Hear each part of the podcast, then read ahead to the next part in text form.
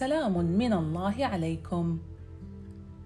يحكى أن حجرا صغيرا بين أحجار سد كبير كان يحدث نفسه ذات يوم قائلا أنا حجر صغير أمام هذه الصخور الكبيرة التي لا يحركها سيل عرم ولا إعصار جارف.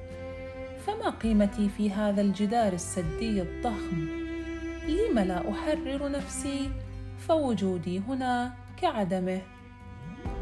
فعلا أخذ ذلك الحجر يحرك نفسه يمينا وشمالا. يعالج في الخروج من بين أحجار السد التي تحيط به من كل الجهات.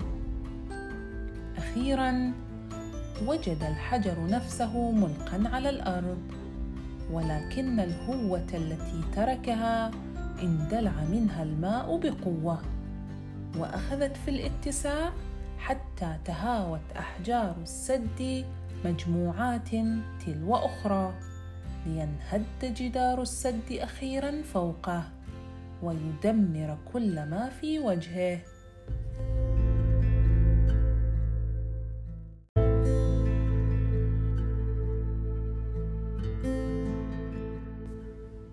في خضم صخب حياتنا اليوم ووقعها المتسارع تعقيدها الشديد الذي يستهلك أرواحنا بالقلق حينا أو الاكتئاب حينا آخر.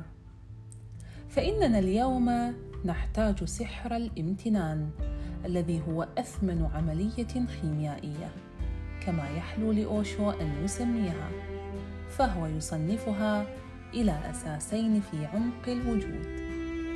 الأول كما يقول هو أن الوجود يحتاجك. وإن أشد ما يحتاجه الإنسان هو أن تكون هناك حاجة إليه. فإذا أمكنك أن تشعر بأنه حتى الأشجار والقمر والشمس كلها بحاجة إليك فسيكون هذا الوجود منقوصا من دونك. ولن يكون كاملا على الرغم من أنك صغير جدا.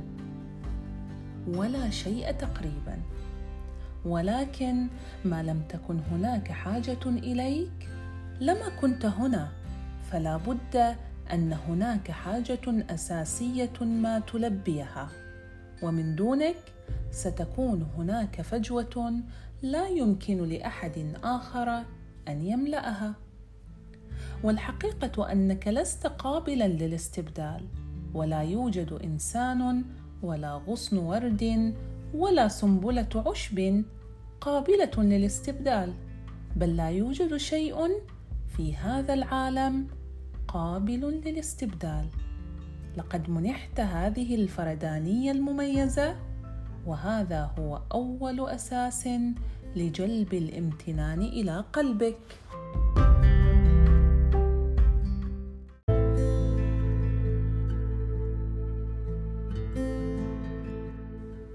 أما ثانيها هو أنك غير جدير ولا تستحق ذلك. فأنت لم تفعل شيئا لتمتلك كل هذا الجلال لتكون جزءا من هذا الوجود الجميل.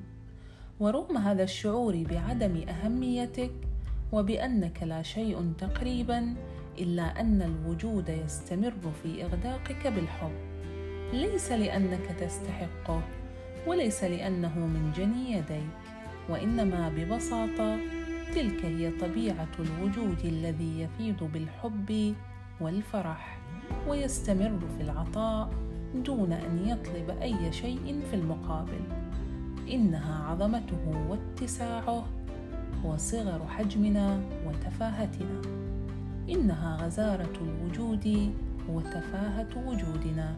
هو ما يخلق على الفور شعورا عميقا وخالصا بالامتنان إنها صلاة الروح التي تعيدها إلى سكينتها أن تمتن لأنك الكل الذي لا يعوض واللا شيء الذي يمطره الوجود بكنوز دون استحقاق لذلك.